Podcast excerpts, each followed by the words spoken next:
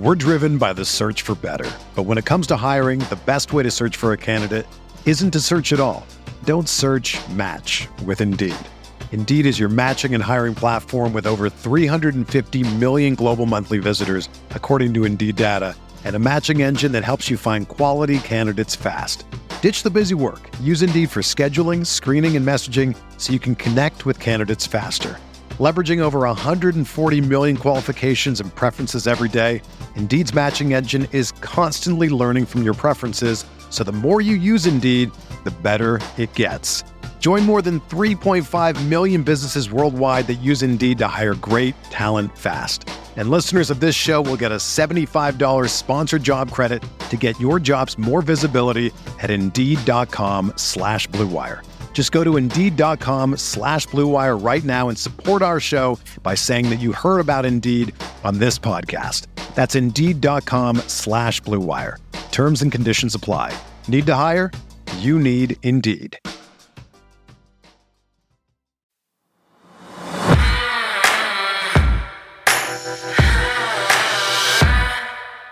So, Sarah, you know, everyone's been so focused, including us, on Lamar Jackson that I don't think enough attention has been paid to the man that will ultimately back up Lamar if he is indeed in Baltimore at the quarterback position in 2023. Yeah, I agree. But it's Jeff Zrebiec from The Athletic who is changing that because he wrote a column Monday that if there was ever a time, if there was ever an offseason to invest in a backup quarterback position here in Baltimore, this offseason would be it.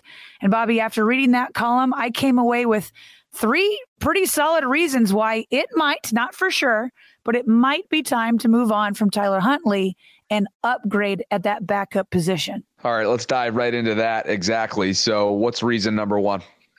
All right, number one is the fact that Lamar Jackson has missed several crucial games at the end of the last two seasons.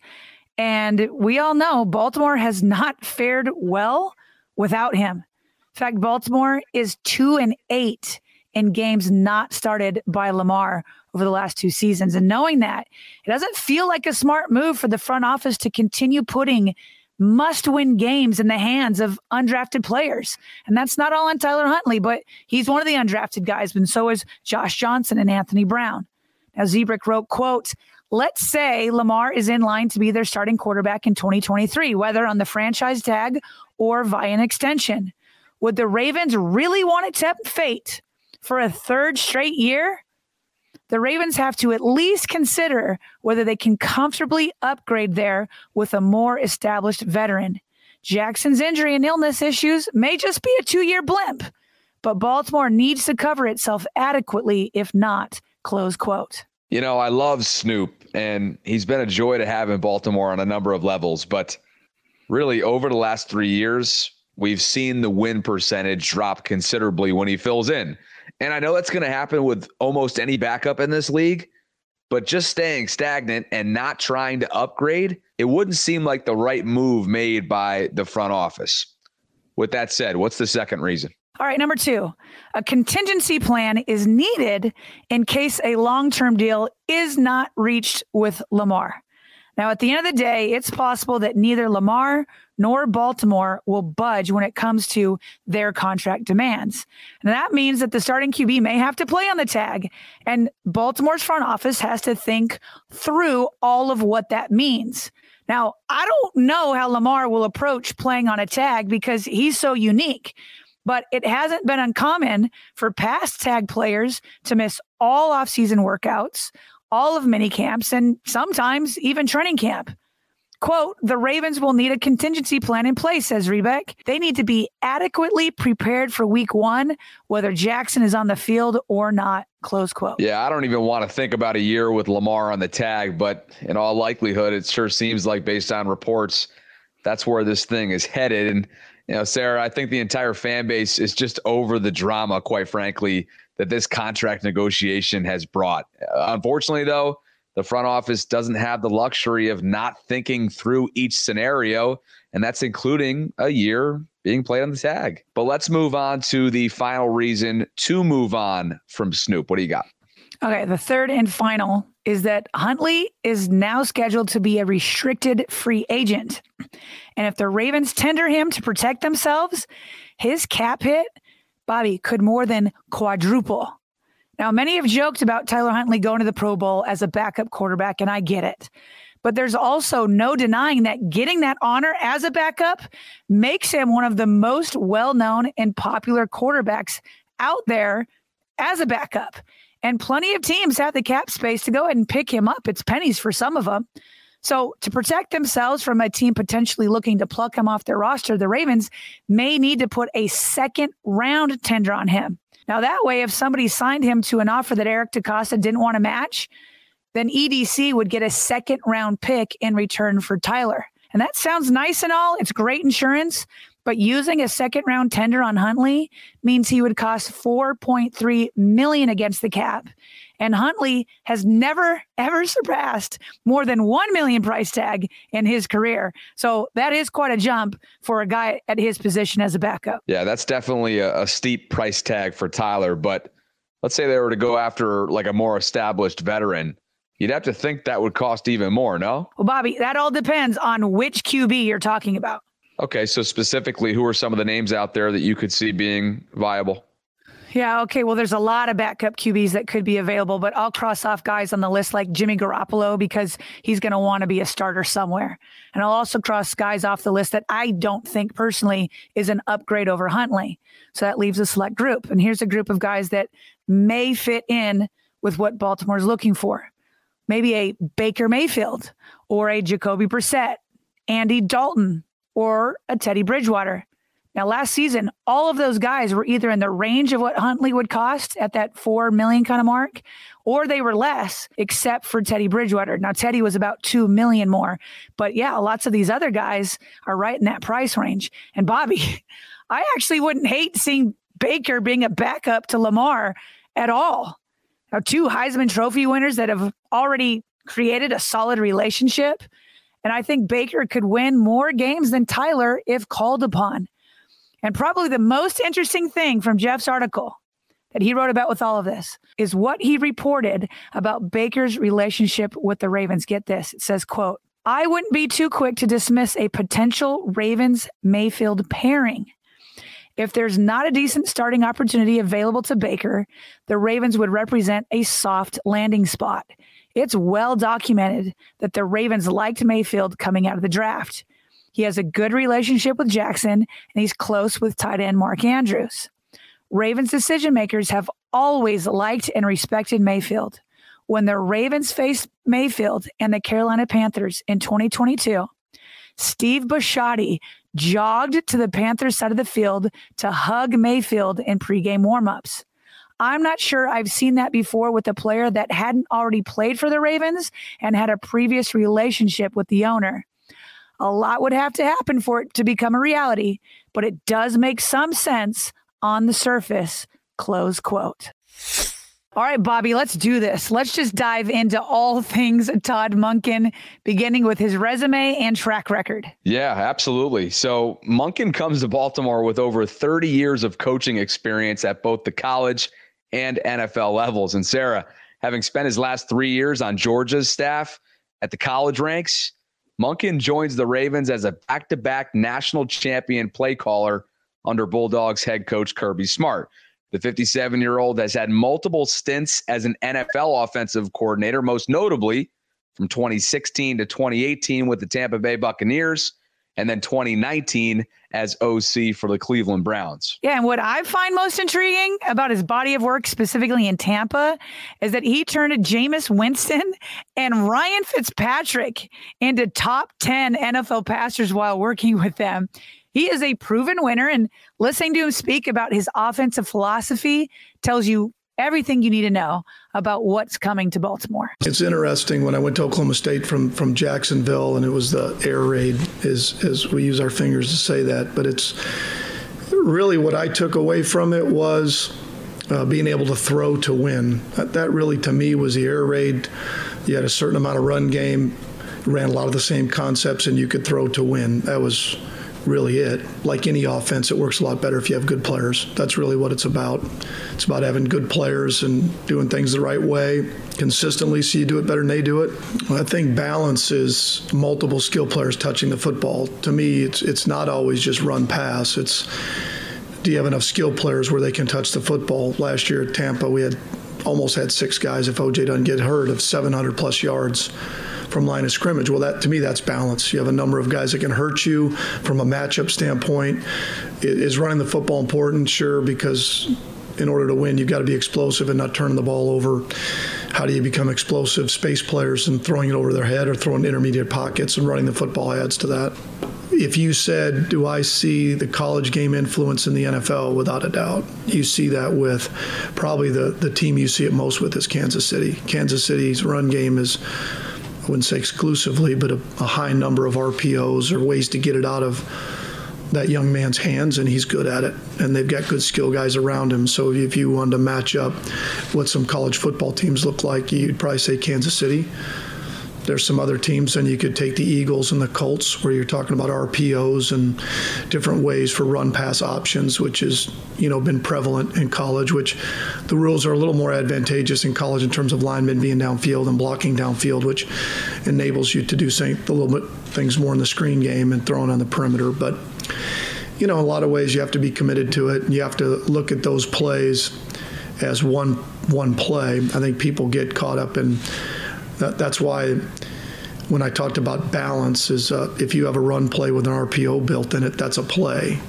That's not run pass. The efficiency of that play is what matters, not who touched it.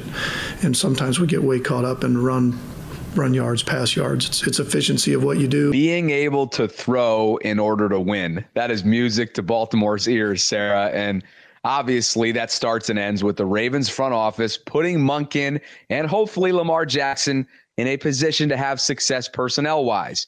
But it was certainly refreshing to hear that that philosophy is now set to be a core piece of Baltimore's offensive puzzle under Monken. All right. So for those that don't know, how have wide receivers, specifically wide receivers, we know that he's had success with tight ends too, but how have wide receivers fit into his puzzle over the years? Yeah. So speaking specifically to his time in the NFL, because I think that translates best. Monken has had at least one 1,000 yard wideout in each of his four seasons as an NFL play caller. Mike Evans hit the benchmark in Tampa from 2016 to 2018, and both Jarvis Landry and Odell Beckham Jr. were north of that number in 2019 in Cleveland. So, Sarah, this is a guy who gets up for the big games, right? Like we talked about this in our instant reaction episode. In last month's national championship game against TCU, Monken was the architect of Georgia's offensive explosion. I mean, explosion isn't even the right word for this. It produced 65 points, 589 yards, 32 first downs, and 8.2 yards per play. I mean, it's just not only does he get up for big games, but he also gets up for developing quarterbacks, and his track record speaks for itself. The Buccaneers boasted the league's top passing attack in 2018, statistically speaking. And a year later, the then Browns QB Baker Mayfield threw for a career best 3,800 plus yards under center for Cleveland. And Sarah, if that wasn't enough, Monken then turned his attention to Georgia, where the Bulldogs offense erupted over his three years as a play caller. And then we know Stetson Bennett went from walk on to Heisman Trophy finalist. So, again, this guy's resume is wide ranging, it's got all kinds of experience top down. And we know that that's something that John Harbaugh commended in his statement, essentially saying that his football acumen, his experience, and ultimately uh, how he feels he can fit into Baltimore uh, is what put him over the edge among what 14 candidates, 21 interviews. So it was a heck of a process, and he came out on top. So now that we've got an introduction into who Todd Monken is as an offensive coordinator and what he may bring to Baltimore, the next question becomes how he could fit with Lamar Jackson, assuming, of course, that number eight is playing for the Ravens, whether on the tag or a contract extension. Okay, so Bobby, how good the fit will actually be obviously remains a question until the season arrives. However, I can tell you based on reports and player reaction this hire of Monken was made exactly for Lamar Jackson. Okay, so let's start with CBS reporter Josina Anderson, who, by the way, has been a reliable NFL insider. Now, she dropped some news bombs in terms of Lamar Jackson's input during this process. We already knew John Harbaugh said Lamar would be involved, but Anderson explained how with this tweet. I'm told since the day after the Ravens and Greg Roman parted ways that QB Lamar Jackson's input on the offense from a philosophical and schematic standpoint was folded into the evaluation process for the next OC, and communication from key players was welcomed per league sources, close quote. So, Bobby, Lamar is probably the greatest running quarterback in the history of the NFL, but that doesn't mean that it's the only thing he can do. He's been on record several times in the past saying he prefers passing over running. So, it's very interesting to me that his input on the philosophy and the scheme of the offense was folded into this finding process. Now, that tells me while the Ravens will obviously still be a strong running offense, there will be a concerted effort to get Lamar throwing more like he did in college. Yeah. And the other key part of that report is that John Harbaugh didn't only speak with Lamar. Josina wrote that there was communication with multiple key players. You'd have to think that includes names like Mark Andrews, Ronnie Stanley, J.K. Dobbins, who's been extremely outspoken, and even Rashod Bateman. Yeah, absolutely. I don't know why he wouldn't include all of them. Uh, and then just one more tweet here from Josina. Quote, Todd Monken is well respected. My understanding is Monken had strong interest from Tampa Bay and Georgia was also applying pressure for a decision. A source on Monken said, Monk will have a great plan for the entire offense and Lamar. He'll help take Lamar's skill set to another level, close quote. Now, for anyone still not buying into the idea that Monken was hired for Lamar, perhaps former Ravens wide receiver Dez Bryant could change your mind. And remember, Dez wasn't shy about his criticism for Greg Roman. So, at the very least, you can count on him giving his honest opinion. And here's what he had to say via Twitter quote, I love this hire. I'll argue Lamar Jackson and Mark Andrews make all pro. I'll also make an argument they'll be playing for a chance to make it to the Super Bowl next year. Todd Monken wins wherever he goes, close quote. Now, then Bobby, a Twitter follower, snarkily replied to Dez, saying that Lamar would make all pro. Yeah, if he's with another team, but not with Monken in Baltimore. To which Dez wrote, quote, the Todd Monken hire was for Lamar Jackson. How can you be a Ravens fan and not know this? Close quote. Sarah, we also know that Dez isn't the only former Ravens offensive player to endorse this hire. Robert Griffin III, who's essentially acted like a personal security guard for Lamar Jackson and the Ravens since uh, he kind of transitioned into a broadcaster and ESPN analyst. It seems as if he certainly thinks that this is a perfect marriage. Yeah, I mean, here's exactly what RG3 said on Twitter, quote, "Love the Todd Monken hire for the Ravens offense and Lamar." In those back to back national championship seasons at Georgia, Monken routinely out schemed the defenses he faced in the passing game. Monken will help unanimous MVP Lamar take his game to another level. Scary hours, close quote. Now, Bobby, I think in the end, while Lamar Jackson probably didn't personally interview candidates or handpick Monken, it's clear that he communicated what kind of philosophy and scheme he wanted in Baltimore. And according to the very players that had been begging to move on from Greg Roman and open up things for Lamar's arm, Todd Monken will deliver that type of offense and allow Lamar to do just that. Ravens fans waited 27 days to find out who would be the newest offensive coordinator after the team, of course, parted ways with Greg Roman last month? That answer was provided Tuesday when Baltimore announced that two time college football playoff champion Todd Monken was the man for the job. But just as soon as that news was broken, another question popped up, and that's this Why did it take so long for Baltimore to name Monken? Yeah, well, Bobby, I can tell you this. We won't have to wait 27 days for this answer. Now, I know we've both personally gotten questions on social media about this from fans. And even some of the local Baltimore media had questions too. And I'll just give you two examples. There was Glenn Clark from Glenn Clark Radio.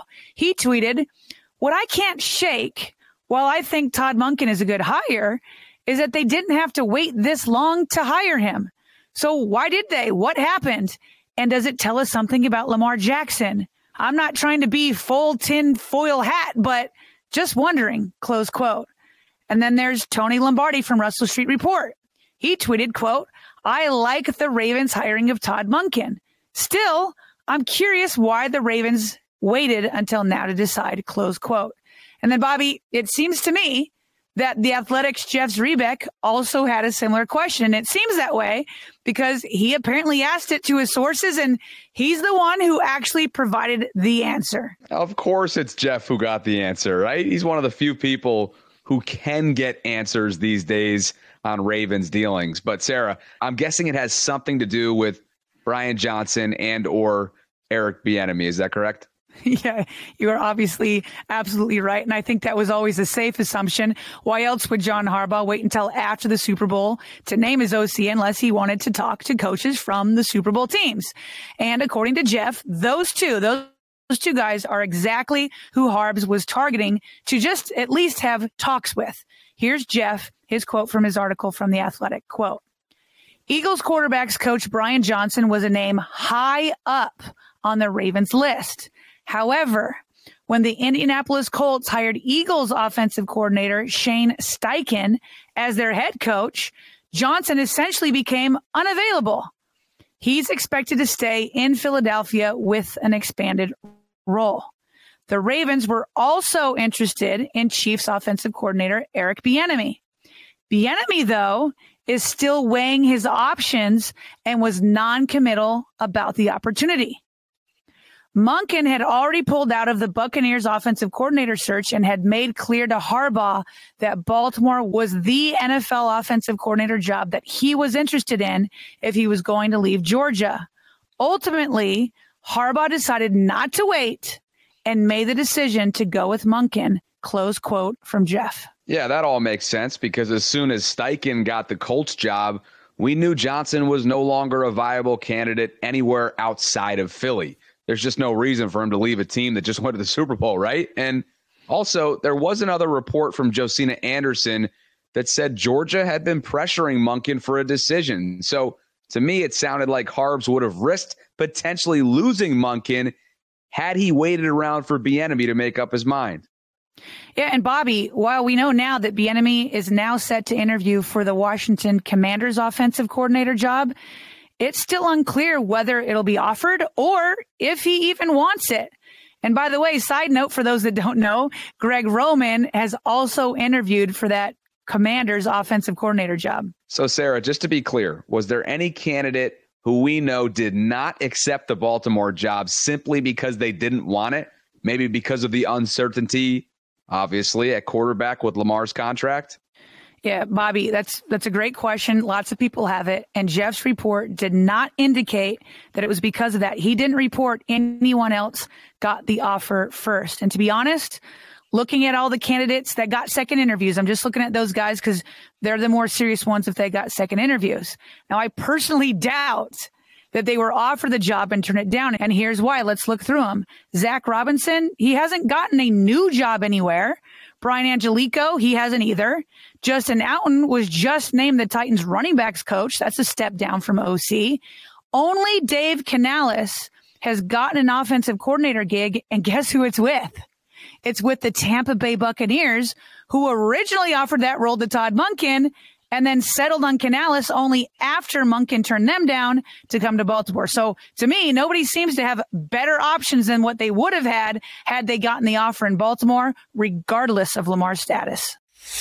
All right, Bobby, the Ravens announced two contract extensions on Wednesday. And while neither was the one that this fan base is anticipating, both will definitely add to Baltimore's depth in two specific areas defensively. Yeah, we're talking about defensive end Brent Urban and cornerback Daryl Worley, who were both set to be free agents next month, Sarah. And instead, they both earn one year deals to remain in Baltimore. And as you tweeted, I can't imagine each deal costing more than, I don't know, around a million. So in the football world, right, that's affordable and efficient, especially when bolstering a team's depth.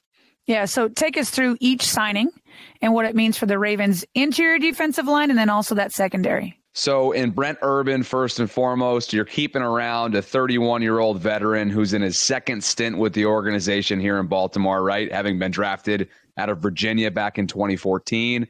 In 2022, last season, Urban played 29% of the Ravens' defensive snaps, finishing with 21 tackles in 16 games played, of course, as Calais Campbell's primary backup. And Sarah, we know this Urban 6'7, 300 plus pound frame it's always going to be disruptive. As for Daryl Worley, the 27 year old played in just eight games in 2022 due to a hamstring setback. And as a result, he bounced back and forth between the 53 man roster and practice squad for much of the year. Now, he saved his best for last. He finished with five tackles and two pass breakups in Baltimore's regular season finale against Cincinnati. And Worley flashed his physicality, laying the wood down several times, if you can remember and he went head to head with Bengals star playmaker Ja'Marr Chase. So again, this is a depth ad, don't get me wrong, but that feels like a necessity every single year when it comes to Baltimore's secondary. We're driven by the search for better. But when it comes to hiring, the best way to search for a candidate isn't to search at all.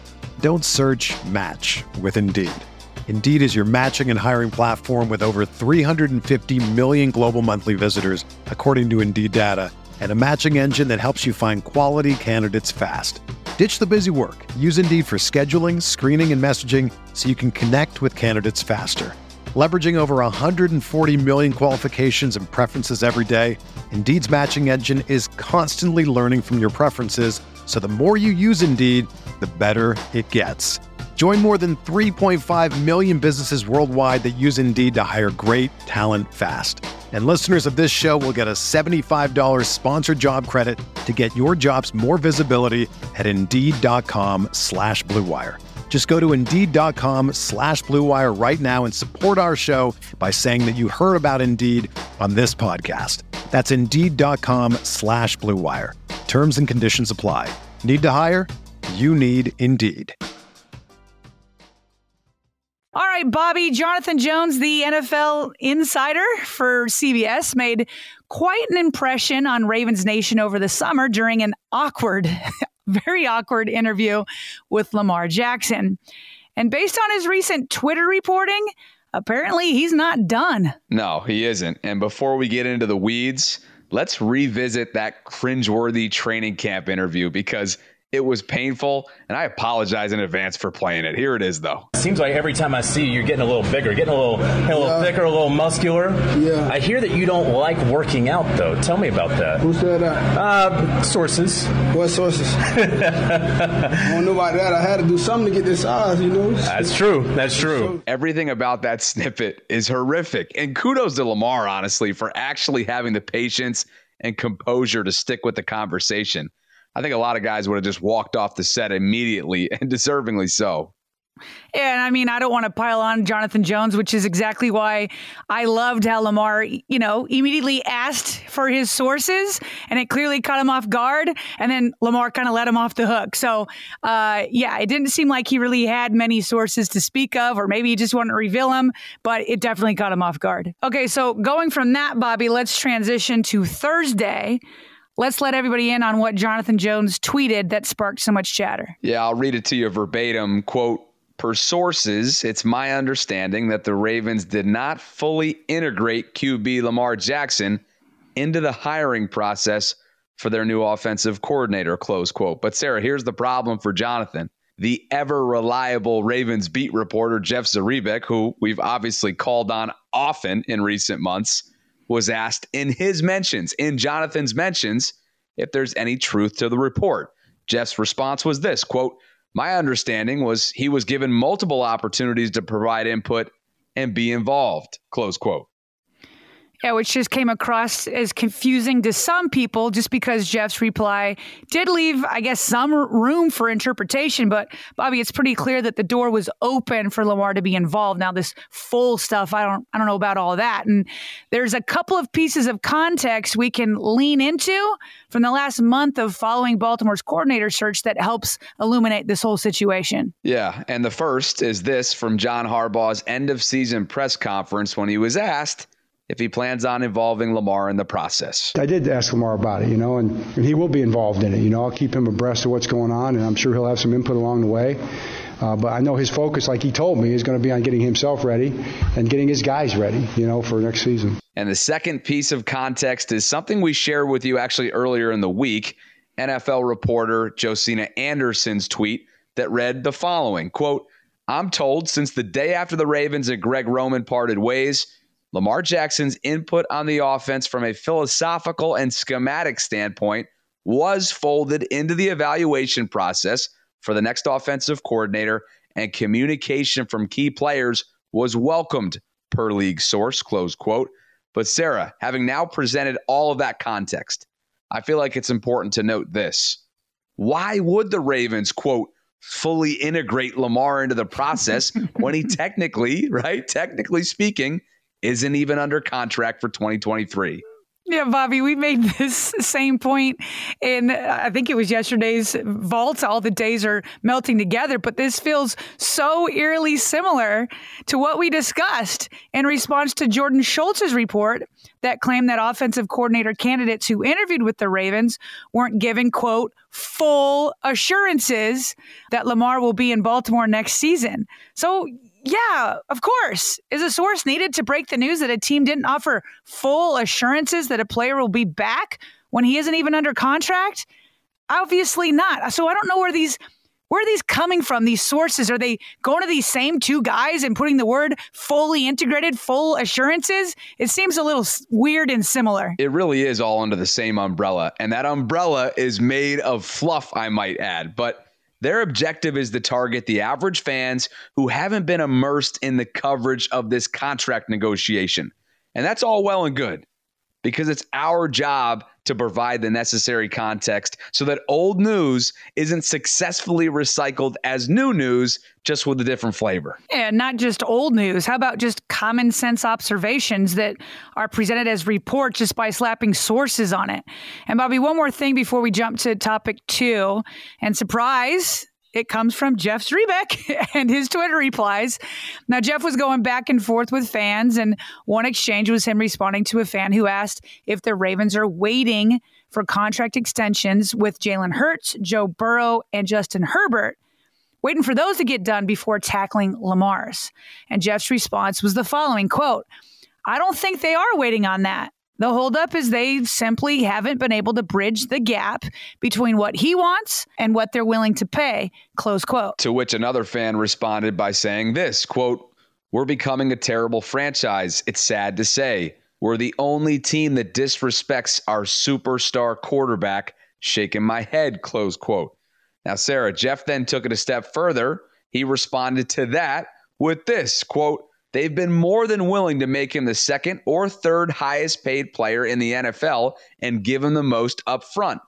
He's entitled to say no, but we're going to have to agree to disagree about that being disrespectful, close quote. Yeah, and I know it may seem monotonous to share these exchanges and all the details of it, but it really is informative, I feel like. And I think it helps in an effort not to demonize either the Ravens or Lamar for sticking by their contract convictions. I'm I've said this before, I'm not telling either side what to do with their wallet.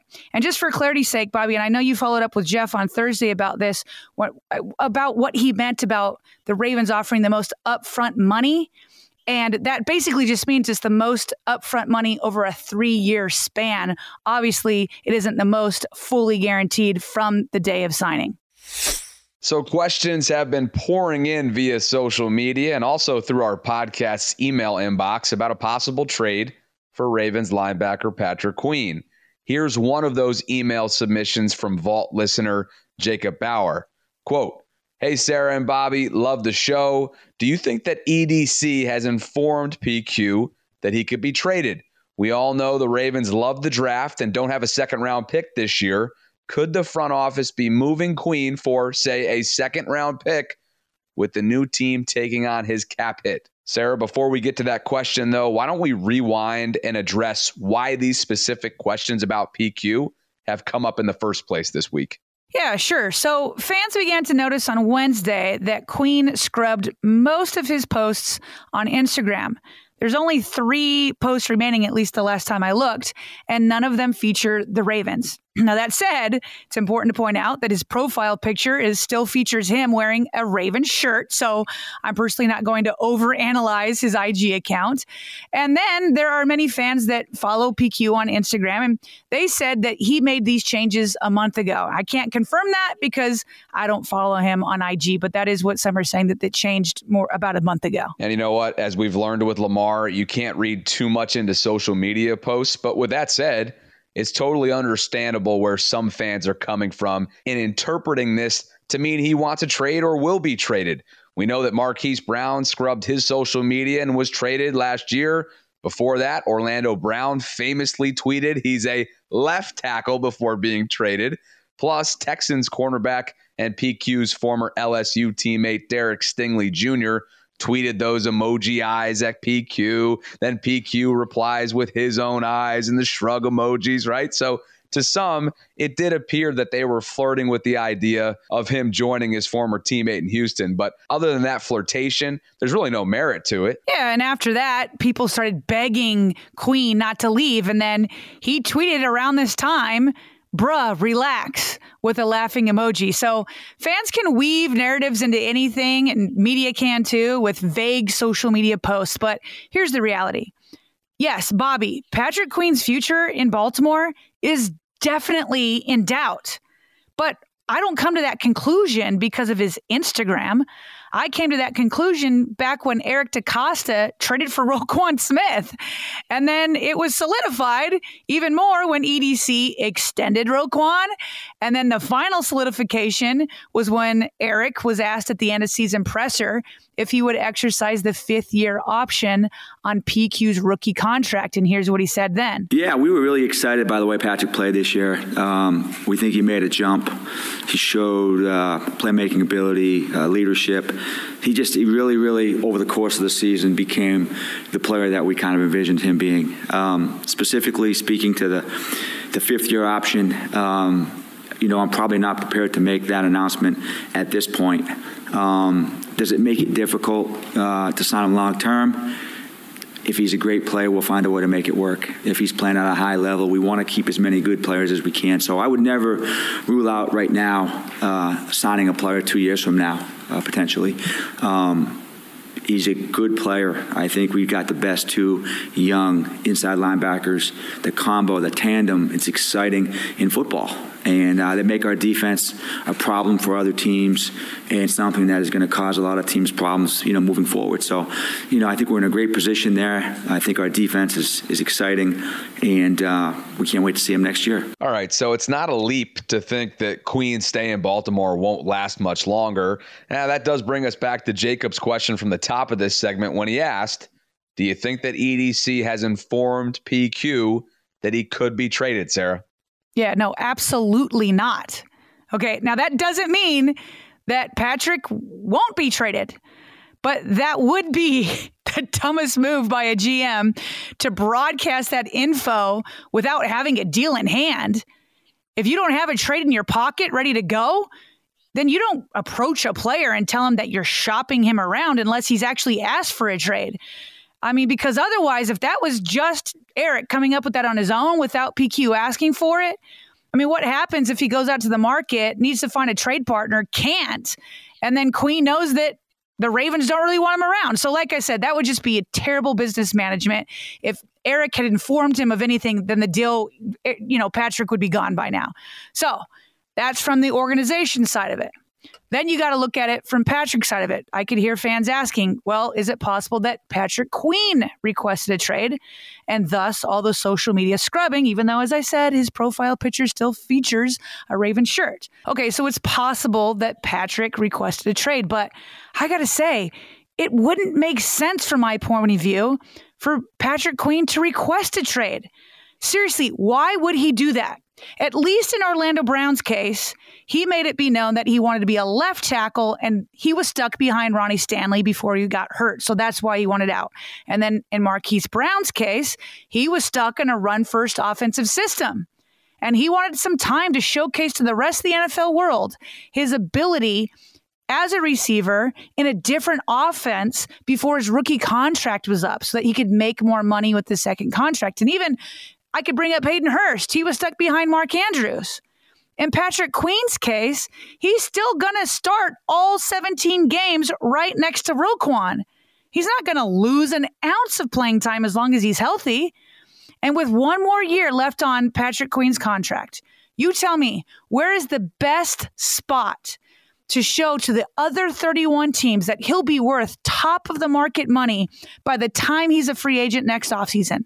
In a place like Houston, where they just went 3 and 13 and was ranked number 32 in defense last year? Or how about another year next to Roquan, where Queen looked like a Pro Bowler? If I'm Queen, I want to stay in Baltimore hands down, no question. That's how I'm going to put my film on display to say I'm the next highest paid inside linebacker. Okay, so now again, I just want to be clear. I'm not saying absolutely Queen won't be traded. Because like because if Lamar Jackson actually plays on the franchise tag, Eric DeCosta could actually be forced to find cap space in every place possible. And that could be with Queen. But even then, he wouldn't broadcast it to Queen unless he had a deal in hand. And I'll just say this if that pressure with the franchise tag is somehow alleviated, if I'm the GM, I'm personally keeping Queen, who's only costing 3.8 million against the cap next season, because that PQ and Roquan duo at that price is just too good to pass up.